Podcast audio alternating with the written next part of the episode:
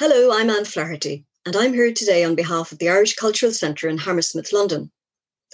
As part of its remit, the ICC provides a platform for Irish authors to launch, promote, and discuss their works.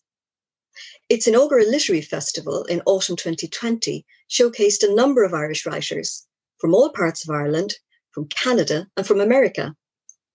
This slightly shorter series is going to focus specifically on leading writers from Northern Ireland. Today I'm talking to Glenn Patterson. Glenn is from Belfast and is the award winning author of 10 novels and a number of non fiction works, including Backstop Land, which was published in, in 2019. And his latest book, Where Are We Now? was published last year. It's been described as a novel about lost love, growing older, and the realities of life in a society still haunted by decades of violence. It's been also described as moving, funny, topical, and sharp, and a life affirming story of a life not yet over. So, Glenn, I wanted to talk to you uh, a little bit about uh, the inspiration behind the novel, where it came from, and how you've been managing to promote it, because obviously we've been in lockdown ever since it came out. Uh, well, yes, promotion has been uh, ever so slightly difficult. Uh, the, the novel was published uh, last March, March 2020, and uh, the week of the first lockdown being announced was the uh, I was due to do an event uh, in uh, Belfast's uh, famous No Alibis bookstore. Mm. And so we cancelled that. And I remember going in and recording a short message to put on the No Alibis website um, and saying, um, I'll sure I'll see you all in a few weeks thinking, you know, that perhaps uh, there would be an opportunity to do something in person in the shop or uh, in in the very near future. But uh, here we are, one year on. The hardback is about to come out in paperback, and uh, and we're still doing things uh, remotely. And of course, I was supposed to come to the ICC. Uh, as well last spring to read from the book and didn't get an opportunity. So, but you know, it's um, a lot of people have had books cancelled, books postponed uh, it did get published, and um, you know, books always have to find their own way in the world. Um, and there was a long, long time when we didn't go around doing readings from things. So mm. this is nice. Well, let's talk a little bit about the book. Um, so the central character is Herbie, and Herbie's at a bit of a crossroads in his life. He's lost his job. His wife, his wife has left him, and he's feeling a bit uh, sorry for himself. Um, his social life seems to centre around a place called Sam's Cafe, where he has, you know, where his cronies meet up and have a cup of coffee, and the tables are uh, segregated by uh, letters from the Scrabble. Scrabble, Scrabble letters, yeah. An incomplete set of Scrabble letters uh, that the Sam's Cafe is. Uh, the owners of it um, have furnished it with the bits uh, from uh, field cafes elsewhere, which isn't really a good omen, but you can get them cheaply. So uh, one of them has bought uh, an incomplete set of giant Scrabble tiles which they have um, put on the on the tables. And every so often, uh, somebody comes in. They don't know who's doing it, but they pick up the D and the I and the C and the K, and they put them the right. tables next to each other. They do this every day, much to the annoyance of the uh, of the owners of the cafe. Uh, I have to say that the, the novel is published. It is called Where Are We Now? Um, as with, I think, uh, my last four novels, that wasn't at all what it was called um, when I was writing it. Uh, I was calling it something completely different, and uh, m- my editor persuaded me. Persuaded me. Neil Belton persuaded me that perhaps the uh, title I had in mind uh, wasn't maybe the the one that it should be published under. What uh, was that, Glenn? Of course, now we're dying to know. Uh, well, I was I was writing when I was writing it. I was calling it iterations. Oh. Um, see, I can see face. why he might have see your face, right? See your face. That I think that's what Neil was thinking when he said and no, we're not going to call it that. But the reason, um, the reason I was calling it iterations is that thought when you're asking where did the book come from. Uh, two things about that word iterations. It's a word that I don't think I ever really encountered uh, until about a decade ago, and then all of a sudden, it's one of those words that seem to come in from the sides into the center of our conversation, and suddenly everywhere was iterating uh, we didn't have versions anymore. We had iterations of things.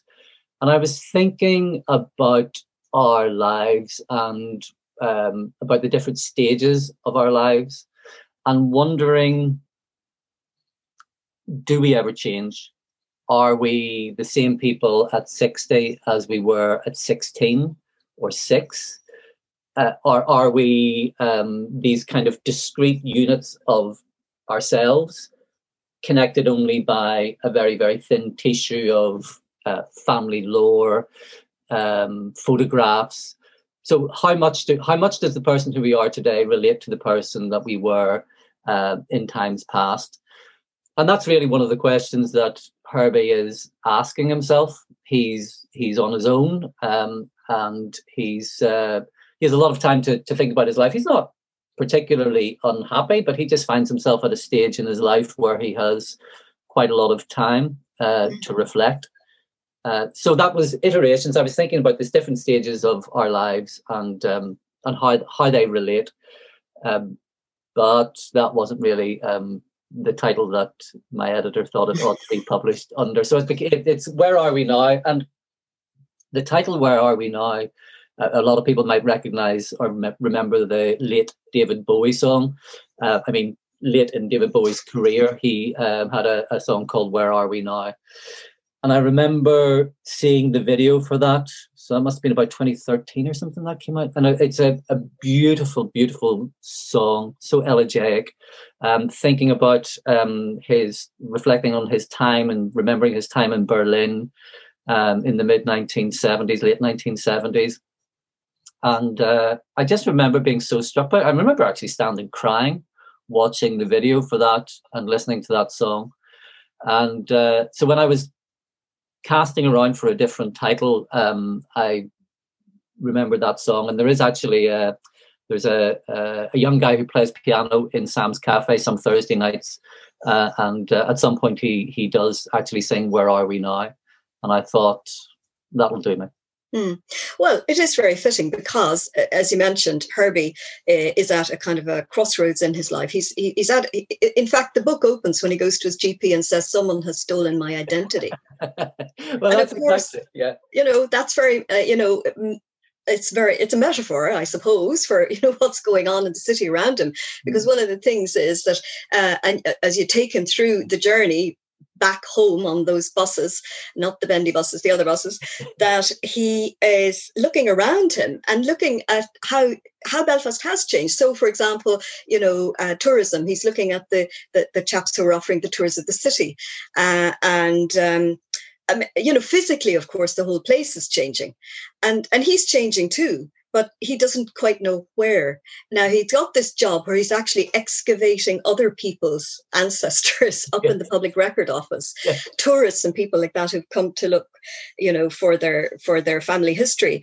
And I thought perhaps that was a metaphor as well. So um, Belfast at a crossroads, Brexit, transition, things changing physically and internally. Was that what you were sort of after, really? And yeah, I, all of all of those things are present, um, and I think when you start to write any book, there there are lots of things that are going on, and at any one time, you maybe have three, four ideas of that you're pursuing, and at you know, sometimes one of them seems um, more insistent, and this idea of of a character who became Herbie, he didn't have a name uh, was there for a little while, and I, I thought that thing about um, somebody stolen my identity.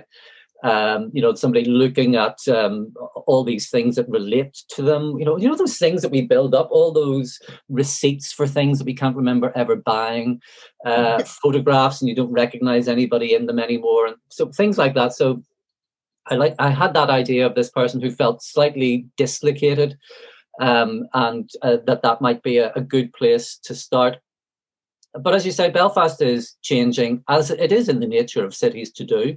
Uh, it's been changing uh, rather rapidly in recent years. There had been, of course, that period when there seemed to be very little change except for destruction, and then it was followed by a, um, a period which was really ongoing until we um, hit the, uh, the, the pandemic um, of quite rapid growth and uh, an influx of tourists so it's and, and I think we all have this experience, or I surmise we might all have this experience that there's a moment when you feel right across the place that you live. You think that you you know it. You, you you just you know this place. This is your place.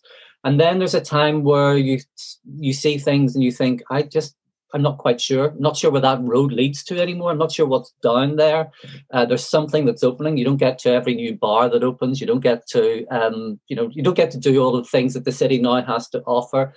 And I think that's he's just been ever so slightly outrun by the place that he lives. Um, if I could think of him, I would just have him kind of slightly bent over with his hands on his thighs, trying to catch his breath, um, and everything just going past him.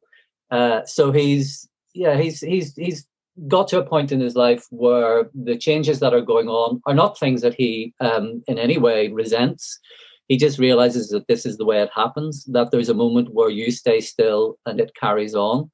Mm-hmm. Um, and um, so that's that's exactly where he is. And then when I started writing the novel or thinking about the novel, there was no Brexit referendum. Uh, it hadn't been mooted, uh, and then that became a part of it as well. Um, that I that question of well, where where is this place now? Where's Northern Ireland now? Where's um, how does it relate to the rest of the island? How does it relate to the island uh, next door? Hello, everybody in the island next door. If you didn't know you're in the island next door, that's where you are. Um, so all of those things just fed into it.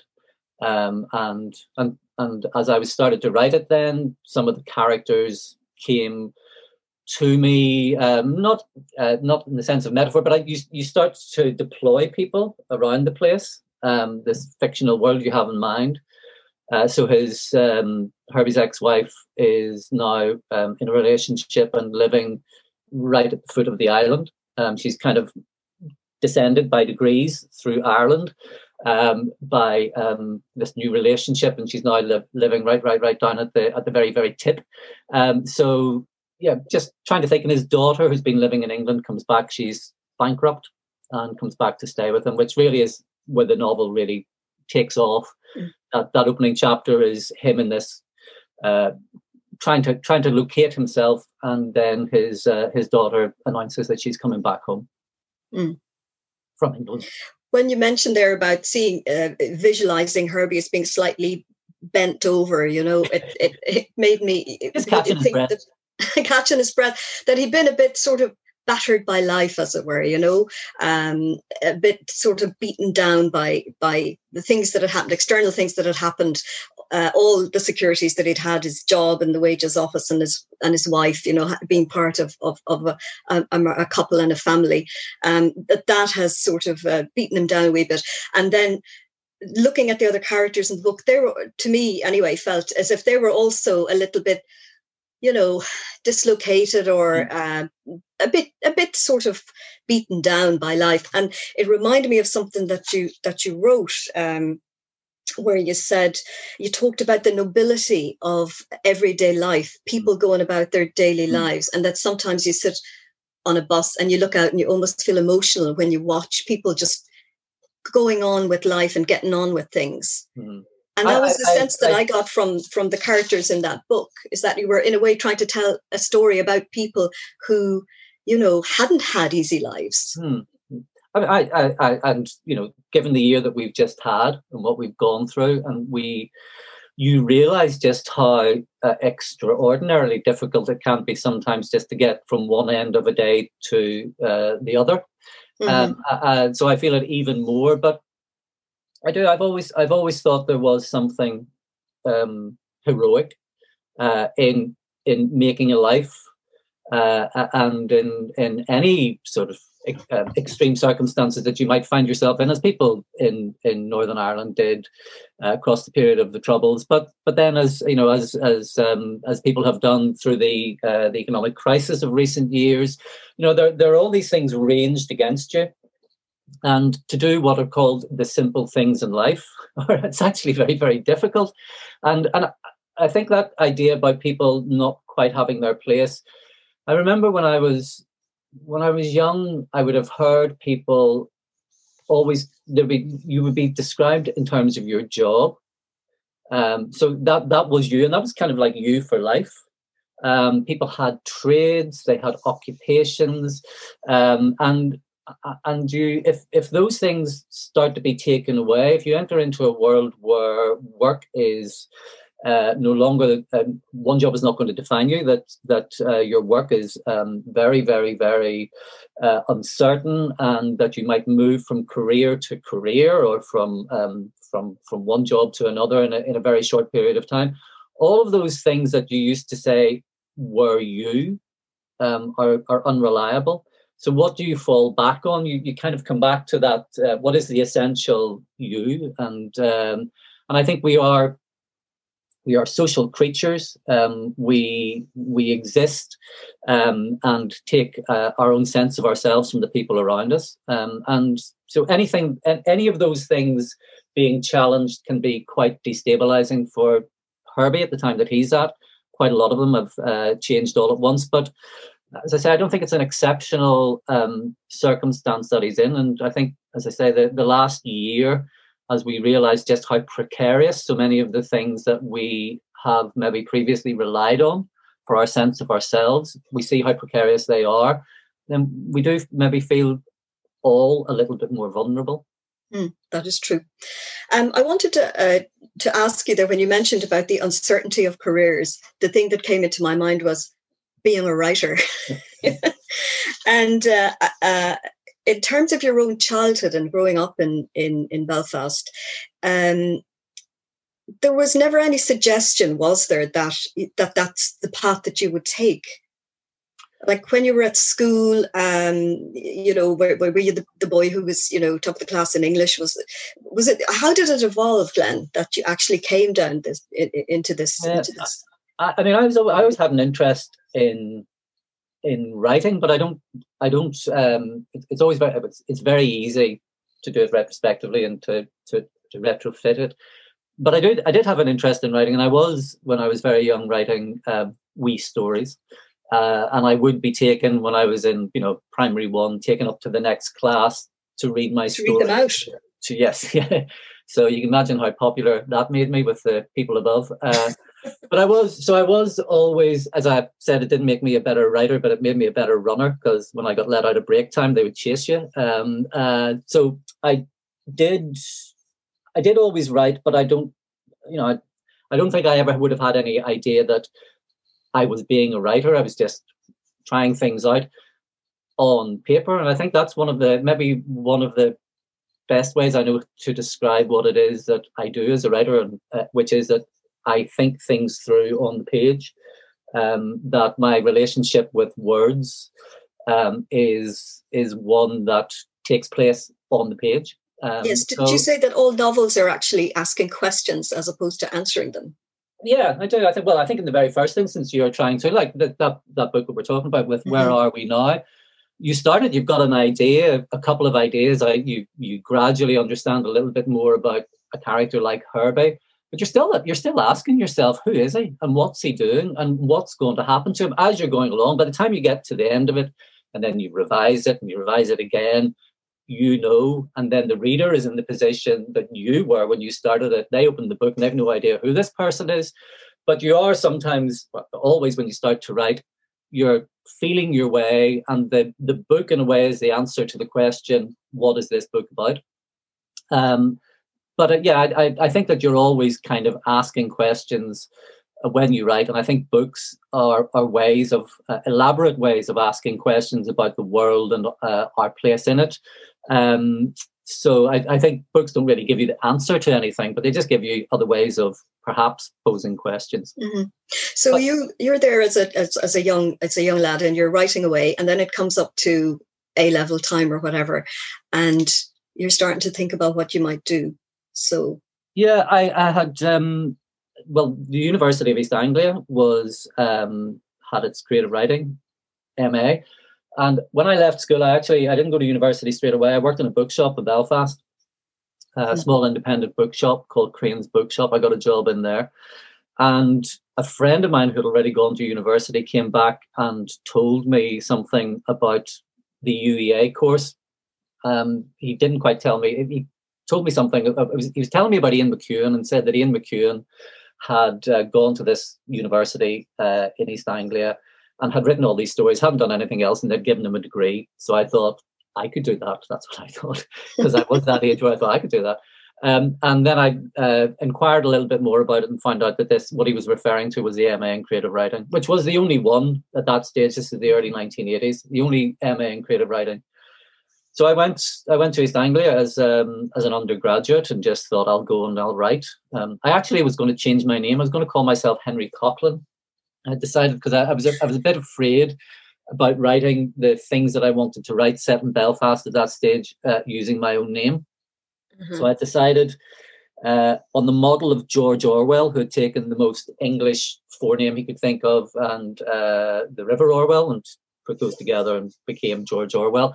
I decided that I would be Henry as the most English name and Coghlan because Eamonn Coghlan, the Irish runner uh, at that uh, time.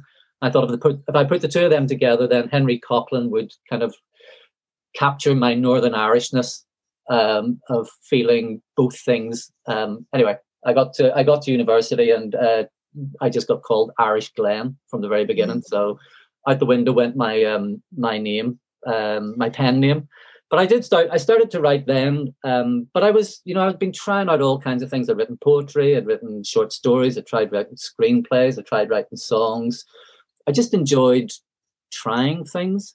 And then mm. very, very gradually uh, it came to me that really uh, the only thing that I could write with any sort of well, the place that seemed the, the best form was the novel because it just seemed to give you the most uh, license.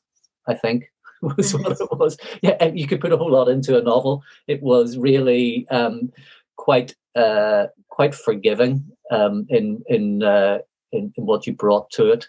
Yeah. Um, yeah. So maybe that was it in in terms of going away, Glenn, what I was interested in was um, I hadn't realised, of course, that you did work in a bookshop first, and I wondered why you hadn't gone to Queen's University like lots of other Irish writers. But there's always that ongoing debate, isn't there, with uh, with Irish writers north and south about going away and leaving, hmm. you know, your country behind for all sorts of reasons, either because you're you, you need the space or the perspective, or you're fed up, or you feel it's a cultural wasteland or, or oppressive or whatever. And how much of that was in your mind when you decided to go away? Or I know you said it was because of the, the actual creative writing course, but was there an element in you that was thinking, I want to get out of this kip? Uh, yes, there was an element that of me was thinking I, I need to get out of here. So the, around the time I'm talking about was the time of the hunger strikes, uh, mm-hmm. uh, 1981, um, and uh, it was a difficult time to be here. Um, I I did want to go. I, I, um, I mean, the very simple answer to why I didn't go to Queen's University was it was right next door to the school I went to, and that I knew if I went there, it would be quite difficult to move out of the family home. Um, you know, my mum and dad would say, "Why are you getting a flat when you can just get the bus and you'd be here in ten minutes?" So. Uh, a complex yeah you know sometimes some days i just wanted to get away by the way yesterday i wanted to get out of here um, there are lots of days living in Belfast where I think I want to leave. Um, and uh, there were other times where I, w- I absolutely loved being in Belfast at that particular moment, because in the early 1980s, for all that there was um, there were uh, tensions and there was a, a, lot of violence, it was actually better than it had been in the early 1970s when my older brothers were in their teens. It felt a little bit like it was opening up. Uh, people I knew were in bands. There were, you know, there were clubs opening where you could go and listen to live music. So in some ways, it wasn't an awful place. But then there were other days I just thought I can't live like this. Uh, I was very, I felt very circumspect um, and very circumscribed in what I could read. I was always afraid of being, you know, stopped by uh, not by police or by the army, but by paramilitaries around where I lived. Um, that you know they would look very closely. You'd be questioned about allegiances. You know, there, were, there was an awful lot that you were surrounded by that was um, that would make you uh, a little nervous, and also just feeling that you you couldn't. Um, as I said, the reason I was going to change my name was because I just worried about um, wanting to write the things that I could see in my head that I thought I might write. Um, so in the end, going to going to university, going to England uh, was um, was quite useful in a very practical way. um, I just wasn't uh, in Belfast anymore, and and uh, and I started to write about it in a way that um, I hadn't done when I was living there or mm. here. So you were a bit more freed up to say the things so. you wanted yeah, to say. I think yeah, so. Yeah. Somewhere in there, I need to say as well that the girl I was going out with at school, um, you know, there's, there's always something else going on, you know, and if uh, so, there were yeah, there were there was a relationship involved in there as well, and um, yeah, so all our decisions are, you know, they're made up of, of different elements, but there was certain there was certainly a bit of me that thought, uh, I yeah, I, I could do with getting out um, mm-hmm. and um, and, and getting another another perspective, just another way of turning around and looking at mm-hmm. uh, even the things of your own life up to that date. Mm-hmm. One of the things that was really interesting to me was when I did go away, I um, there was I always I mean politically I've always been on the left, and it was a very curious thing as somebody who was politically on the left to arrive in England at that time and to seek out others who were politically on the left, um, who, hearing that I was a Belfast Protestant, um, I profess no religion, I practice no religion, um, but I'm still, that would be what I was termed, um, would have found that quite difficult that there was, that you could have um, a political viewpoint that was on the left um, and and be from a background that they would have considered uh, inherently unionist. So that was kind of a curious thing as well. I started to look a little more closely at uh, the place, the housing estate where I grew up, um, and and thinking a little bit about um, things like the Anglo-Irish Agreement happened uh, while I was at university, 1985. Anglo-Irish Agreement, and there were hundreds of thousands of people out in the streets of Belfast protesting against that. And uh, and I remember sitting with some friends, some English friends, and they were looking. These were uh, Northern Ireland unionists uh, out demonstrating, and I remember somebody, one of my English friends, shaking his head and saying, "Who are these people?" Mm. And uh, I thought, well, I probably know quite a lot of them actually. I saw, and, and so I, I thought one of the things I wanted to do in my writing was to maybe answer that question or ask that question again. Who are these people? Who are these people who feel themselves British um, uh, and maybe feel themselves to be British and Irish at the same time? So my first novel was called Burning Your Own. Um, and although it was set in 1969, it was being written around the time of that Anglo-Irish agreement in the mid 80s, and was probably a way of uh, of answering some of those questions or asking them again. Mm-hmm. so you were 26 when you published your first novel, mm-hmm. and it did very well. And uh, after that, you never really looked back, did you? It was full steam ahead and on to the next one. Um, uh, half steam ahead onto the next one. um, I was, yeah, I, had, I think it was four years between the first one coming out and the second one. And I'm curiously, what happened when I uh, when I started to write the second one, I decided that because the first one had been set in 1969, that I wanted to write something in the then present day that I was writing in, so the, the later 1980s. And I was still living in England, and uh, but I wanted to set it in Belfast, and I would come back to Belfast every. By this stage, I was living in Manchester. I'd be back in Belfast maybe every eight weeks, something like that. And every time I came back, a location I'd had in mind had gone because there was a lot of redevelopment going on. Um, and uh, this is in advance of the ceasefires and the peace process, but things were uh, clearly improving.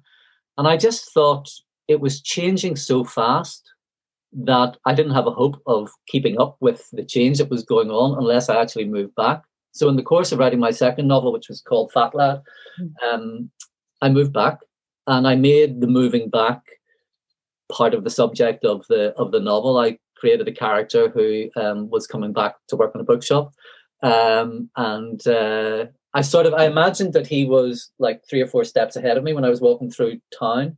I would always think just beyond the people in front of me, I can see him. There's Drew, uh, and so that became part of it. And it was about the way in which cities, in particular, but the city of Belfast, how they change um, over over time. Um, mm-hmm so that was it. So it was really yeah, that's that's where that came out of. And and then at that stage, I I, I that was me begun to move back. So I moved back permanently in the uh, early 1990s, and uh, have been here have been here since.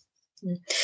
One of the things that interested me there a minute ago was when you said how when you went to university, uh, having to sort of explain things to people about unionism, shall we say, or or uh, whatever you know what, what whatever was going on in Belfast, and and it strikes me that that seems to be one of the recurring things in your work is is is, is and uh, particularly I think in backstop land where you're trying to explain or uh, you know uh, chronologically bring um, politics and history from the you know from 400 years ago right up to now but in terms of explaining to people because when when people said to you who are these people of course you repeated that again in backstop land where you start to talk about the DUP and Theresa May after the election when they became kingmakers for a yes, while. Yes, that, yeah. that was that a recurring theme seems to be people saying, "Who are these people?" Mm. And and it, it, strikes me that the complications and the layers of society in in Northern Ireland, you know, where it, it's never simple, uh, you know. Protestant and Catholic, you know, within that there are so many layers that you do as a writer i suppose um, especially if you're doing journalistic writing mm. uh, have uh, have a almost kind of like feel you're on a mission to explain to people the complexities of the place I, the, the, language of the language of politics tends to be reductive exactly um, and uh, and so those labels uh, that they, they aren't even the labels of your choice so there, there are things that are put onto you and um, and there are assumptions made because of certain words that attach to you. Mm-hmm. Um, and so I think what you do with uh, what literature can do, what art can do, of course, it opens that up. It makes it about the individual experience. It, it's it's about complexity. So it complicates in a very, very, very useful way. And um, I there are so many strands in the mid 90s, just after I'd moved back here, uh, I was asked to make a documentary for BBC Northern Ireland about Protestant culture. And I said to the producer who had asked me, I said, not on your life. I'm not going to go near anything that talks about that because it's not, that is not in any way how I see myself. And then I thought about it and I thought, well, I thought two things. I thought they'll ask somebody else to do that. And then I started thinking somebody else might do that and um, I'll really hate it. I'll watch it and I'll really hate it. So so if somebody's going to make, I'll, I'll make it after. I, I will do that. I wouldn't mind. But I thought if I'm going to do it, what I wanted to do was to look at all the aspects of that word Protestant and see, is there anything in there that's useful? Is there anything in there that I actually do feel um, pride in, but that I um, I've taken uh, some kind of inspiration from. And of course, when you do look at it, um, what you what you see is that there are so many varieties of this. That there is, I mean, there's been such a, a tradition of uh, radicalism here in the city of Belfast, going back to the the late 18th century when this really, really was, um, you know, this was way ahead of any of the, many of the cities on on both these islands. And there are all these different strands and I thought, well, you know, I, I can actually um, celebrate that uh, as part of um, this really wonderful um, identity that I have, which instead of being reduced is actually expansive. I can have all of these things. And that's one of the, we, we actually called the documentary More of It Than We Think.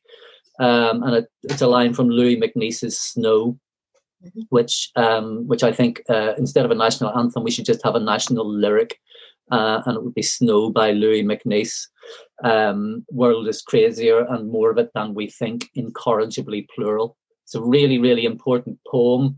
Uh, a really important uh, poet, uh, born in Belfast, grew up in Carrickfergus, and then lived most of his life in England. Uh, but there's something about that idea of complexity, diversity, um, and uh, about multiplying the idea that you can have all of these identities and hold them. Uh, so it's a very long answer to your to your question, but that's what art does. Art complicates in a wonderful way. Uh, it makes it very very hard to reduce somebody down to one word or label, which very often in, in politics and also sadly uh, in the past here was really trying to reduce something down to the one word for which you could kill somebody. Mm-hmm, absolutely. Life denying as opposed to life affirming. just mentioning there uh, about um, stereotypes reminded me a little bit of of um, different types of novels coming out of Northern Ireland, um, and maybe um, well, there's a change obviously in the atmosphere now, and, and there's an awful lot of of there are an awful lot of new writers coming out, and maybe we'll talk about the Seamus Heaney Centre in a minute. But it just reminded me of two novels that I read myself uh, last year, which were um, which of course Milkman and uh, Jan Carson's The Fire Starters, and we've interviewed Jan for this series as well. I've interviewed her. Mm-hmm. And what I thought was interesting was uh, the way in which they are looking at new forms and using different structures and language and mm. uh, to tell, you know, mm. different stories. You know, in other words, they're taking uh, one is uh, Jan's is set in in East uh, Belfast during the marching season, and then of course Anna Burns is set in in in Nationalist West Belfast. But they're it, it, may be the same story, but it's been told in a different way, using a di- whole different narrative and a whole different structure to tell those stories. Mm-hmm. And do, do you feel yourself that uh, there's a difference uh, now in writing and living in Northern Ireland? That that you know, there's a freedom now.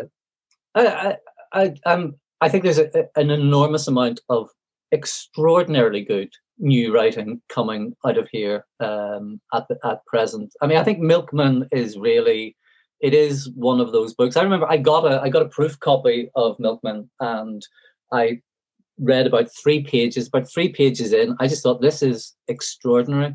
And sometimes you feel yourself as a reader to be you put your entire faith in what the writer is doing and you do that very very early on. Do you know why sometimes you start to read something and you go i'm not really sure about this not really sure i'm enjoying it uh, i'm going to there was something about milkman that really from the beginning i thought i couldn't see what was going to happen.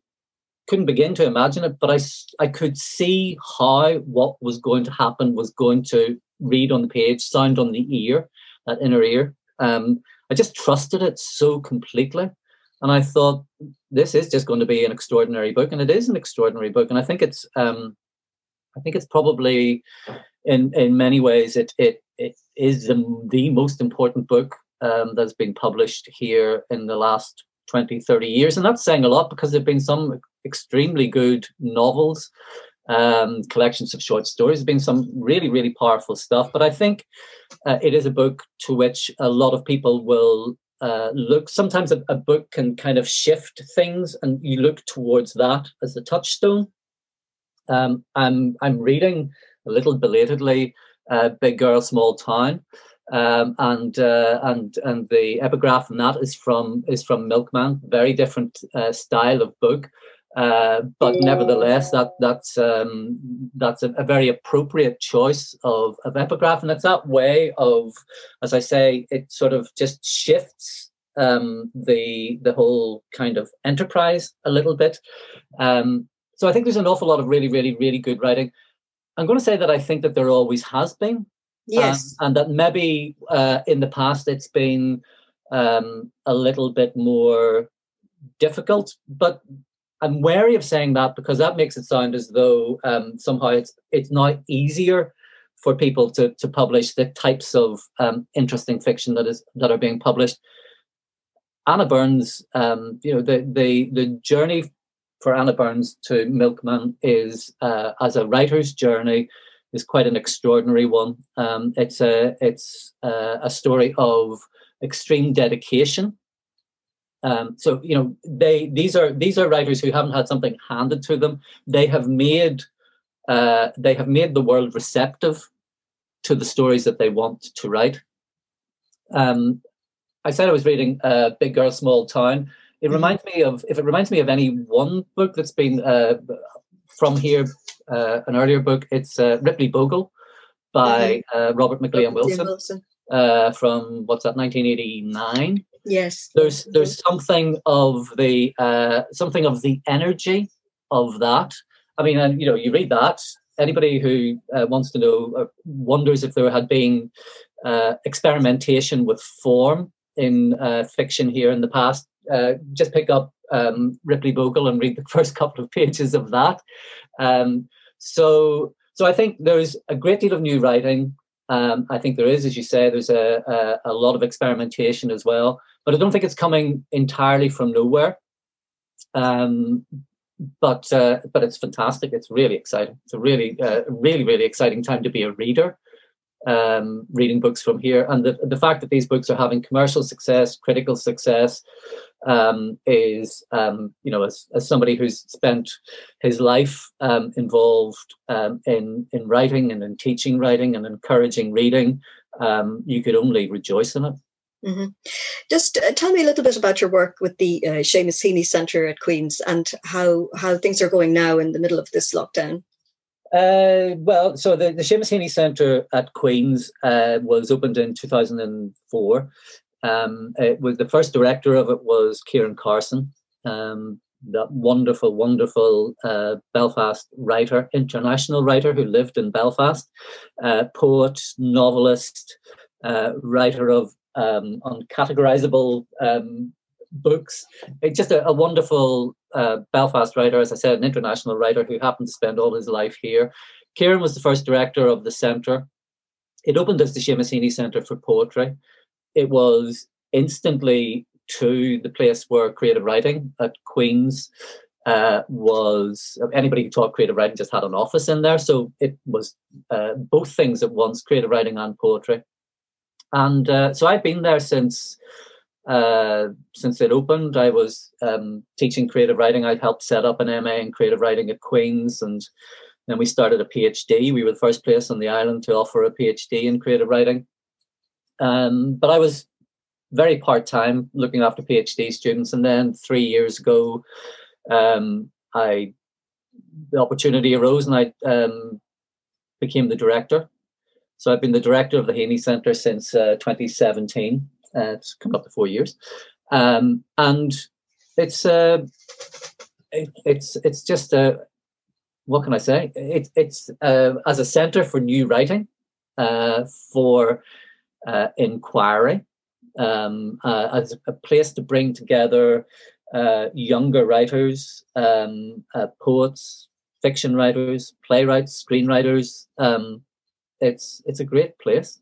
Again, the word I used earlier, energy. There's a wonderful energy around it, and you might just uh, on any given day when we could go into buildings, uh, you might walk down the stairs um, and see Jan Carson standing there because she's come in to talk to somebody um, who's a friend who's in there who's studying or working. In fact, Jan's doing a project at the minute uh, with a colleague, um, and she's doing some work on uh, writing and dementia. Mm-hmm. Um, and uh, so she is actually doing a bit of work. Lucy Caldwell, who I think you said you had um, also yep. was involved in this series, um, was a, a, fellow. We had a we have a, a, series each year. We have three Seamus Heaney Centre Fellows where we invite three established uh, writers in all kinds of forms, songwriters, playwrights, to come and spend some time with our students.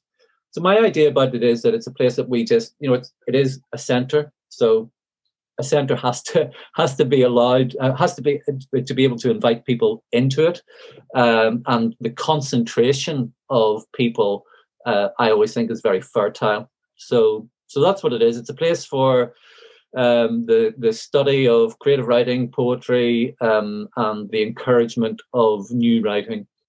Mm-hmm. And you've still managed to keep those connections going throughout the lockdown. We've done what everybody else has done. We've done what you're like, doing. with your Zoom. You know, yeah. we've mm-hmm. we've uh, we've carried on um, with our events. We've found new ways of doing things, um, and just to keep conversations going. And some of the things, of course, we've discovered are actually not better than uh, the live events that we love so much, but perhaps you can reach audiences further away. Maybe we all thought so much in terms of which I love.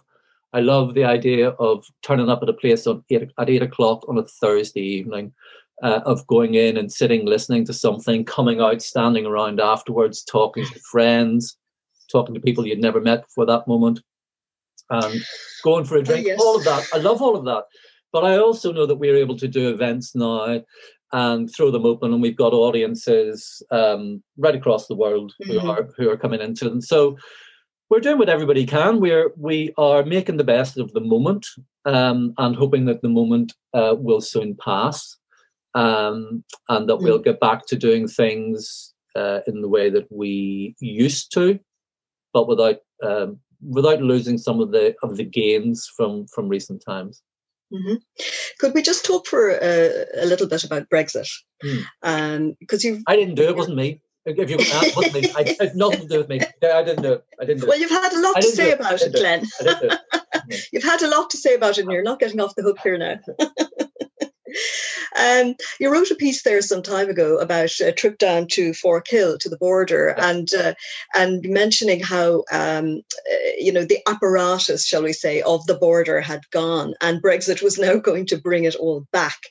Um, for a while there, for the last year or so, we've completely forgotten about Brexit because, of course, we were so worked up about the um, the pandemic. Mm-hmm. What is the atmosphere like in Belfast now, or what you know, what are your uh, thoughts at the minute? At the minute, the mm. atmosphere is not great.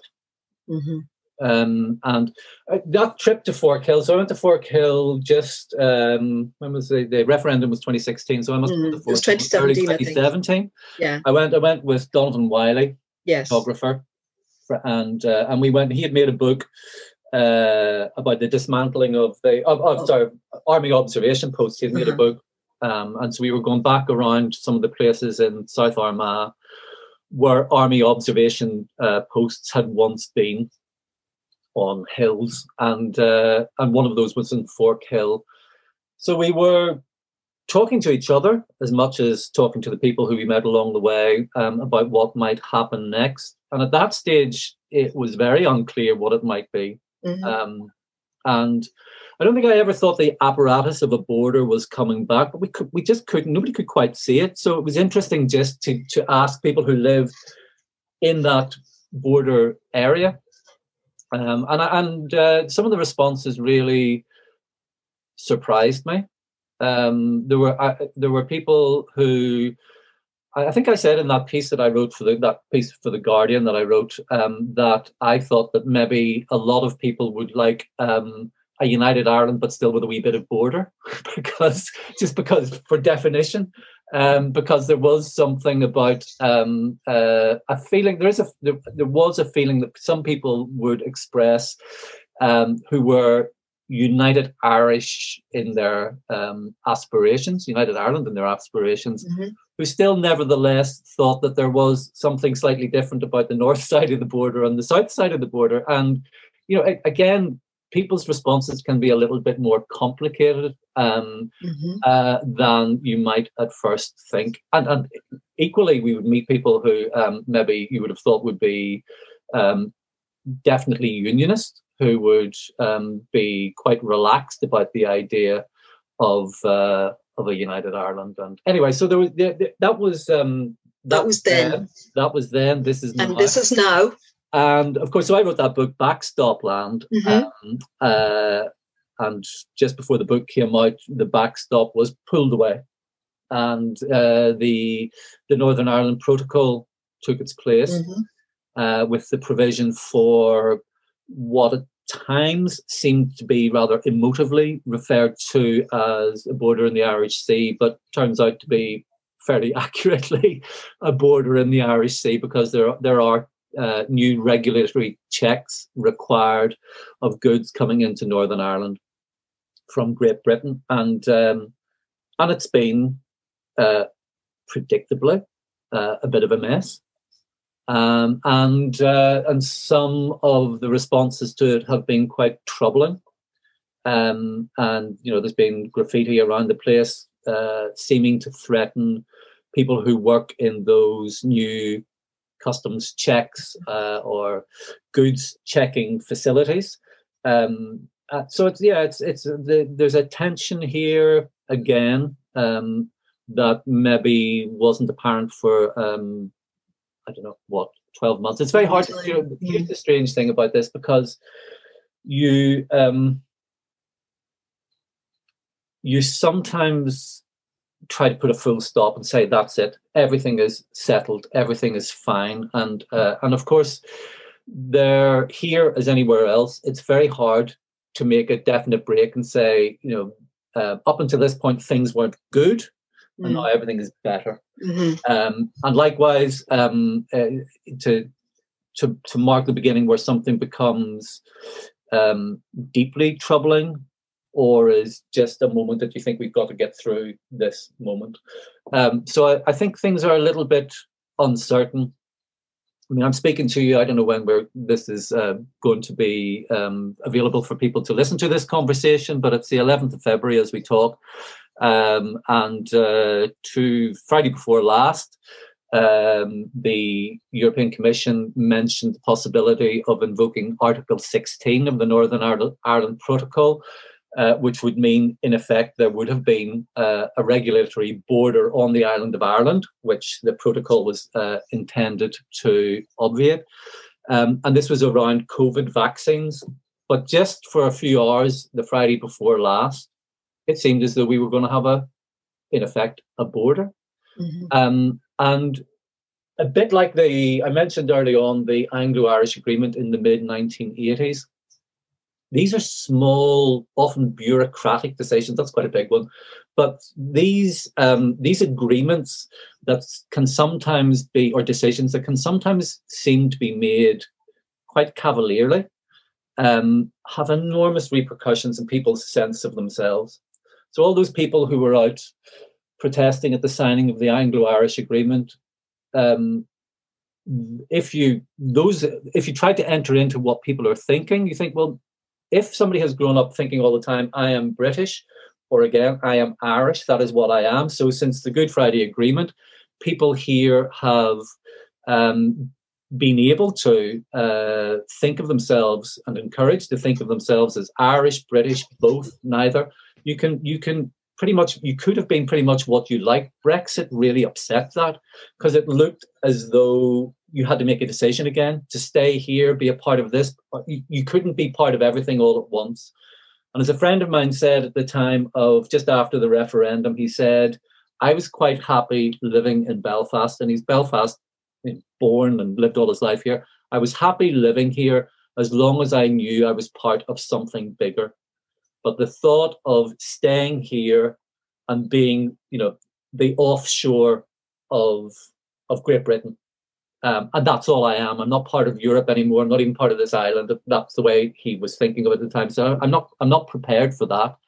So I think you know those those things do have an effect on how we feel ourselves to be. Um, mm. So they're they're crucially crucially important. Um, and uh, and we do not mess with these things lightly, which mean, doesn't mean that we never change anything, but we think about what the repercussions of them are. I just realized that brings me back around to iterations again. Really, Do you know, I was just thinking the same thing, and it also made me think that in a way we've kind of come back to that circle uh, where we started of why did you leave? It made me realize that uh, well, some people might leave, you know, again because uh, you know for, for for various reasons. And also um, you know the the impact uh, of these decisions uh, on on the sort of people that you've written about in where are we now? You know uh, uh, you know the economic not just the political implications but the economic ones. Um, so yes um, and as you say uh, people like to to sort of have cut-off points and say well everything is either uh, pre-Belfast Agreement or post-Belfast yes. Agreement. But in fact, history, you know, is a process and it never Absolutely. stops happening. And we're living through it yeah. and we don't realize it. I mean, someday somebody will write about the pandemic as yes, a historical event. yeah, yeah. And and also um, those those things. My father died uh, three years ago. And uh, and and you you look and you think you think about the you think about the the worlds that nobody could have seen you know so at the at the time that he he died um well the the referendum had happened um, but you know, but this this pandemic that we're living through, the outworkings of that referendum, he'd already seen a lot of change in his life, um, and uh, but you know, this this is the unimaginable future. He would never have he would never have guessed. Who would have guessed this? Um, and and I always think we need to be humble uh, before history. I don't mean about the past. I mean, we need to be humble thinking about how we're going to look to future generations. Uh, how did we deal with things? How did we behave towards other people? What did we countenance in our names? Um, and I, I, think we just have to be um, yeah, I, th- I, I think we have to allow that that things will happen in the future that we just can't begin to imagine ourselves. Um, and at the same time, we, when people look back over a couple of hundred years uh, at us, we will be unimaginable to them. Um, so, um, and I, I am I I am an optimistic person. Um, I absolutely I love I love living. I wouldn't say I love life. I love living. Um, I love my favorite word is abroad, uh, not in the sense of you know traveling very far away. I like being out and about. Uh, I like being in the world, um, and I rejoice in I rejoice in streets. I rejoice in uh, townscapes. I, I can't get enough of it, um, and I think that that that every day uh, determination and uh, and uh, love of the place that uh, you live is actually a very powerful tool, um, and probably um, saves us from some of the um, uh, the worst ravages of dogma and ideology. Um, that it's a it's a it's a really it's a really important political position uh, to be in love with living um, and and one of the one of the things about being a social animal is that uh, the best way to ensure uh, your own freedom is to look out for everybody else's. So don't don't go claiming things for yourself. Claim them for other people, and trust that somebody else is going to look after yours. Um, and I think that that combination, um, that's what gives me optimism for, for this place. As soon as I stop talking to you, I'm just going to run out into the street and yell, "I love you," just the whole lot of it to Belfast. It. Just, just a whole lot of it. Yeah, because it's brilliant. Well, if you want to do that now, you could, I said, once, once stop talking, I wouldn't be so rude as to do it in the middle of this. Yeah, I just talked myself into a moment of euphoria. Oh well. Yeah. I, well, Glenn, it's obvious, you know, your love of life and your love of, of, of, of Belfast and your love of the people of Belfast and your desire to do right by them in your writings, I think comes through very strongly. And uh, it's been a pleasure talking to you. I'm conscious that the time has caught up with us. Um, and we really look forward to welcoming you in person on the streets around Hammersmith. And you can shout, I love you, Hammersmith as well. I'm sure that'll go down very well. uh, listen, thank you, thank you so much. And um, and I do I, I do I do very much love this city and I do love its people. But one of the things is I um I, what I love about literature always is you don't have to know this place at all. Mm-hmm. You don't have to know North Belfast to pick up Milkman. You don't no. know, uh, have to know. You you just have to um, enter into that world um, and uh, and I, I, you know, I've read fiction from all over the world myself, and I love mm-hmm. doing it. And I always thought my ambition with writing novels that were set in Belfast was that you didn't have to know this place um, to to read them. They just they just were part of that extraordinary mosaic um, that all of these things can simultaneously be. That every city in every country that you're never going to go to can still be the center of the world to these people who live in it. Mm-hmm. Oh, well, as you know, the parish is the universe. Yes. the parish is the universe. uh, thanks so much. Not at all, Glenn. Thank you very much. And if you want to give a, a shout out to uh, your book, uh, Where Are We Now? It's Head of Zeus, I think, can, available in all good bookshops, as they say and we look forward to your next one. Are you you are working on something at the minute? Are you? I'm actually yeah. I, am I'm, I'm I'm working on a non-fiction book and uh, and I'm working on a on a, a novel. And I, have got a I've got a, a, little book that I, I wrote during the first lockdown, um, just about a, small park in Belfast that I pass um, every day. Um, and I when I'm at the university. Uh, and I realized uh, that it, it had played a big role in my life. So I've written a, a very small book about that as well. That's a, that's fantastic. Well, we look forward to that as well. Thank you very, very much, Thank Glenn. You. It's been Thank a pleasure talking much. to you, Glenn Patterson. It's been really lovely. Thanks a million. And goodbye, everybody. And till soon in person.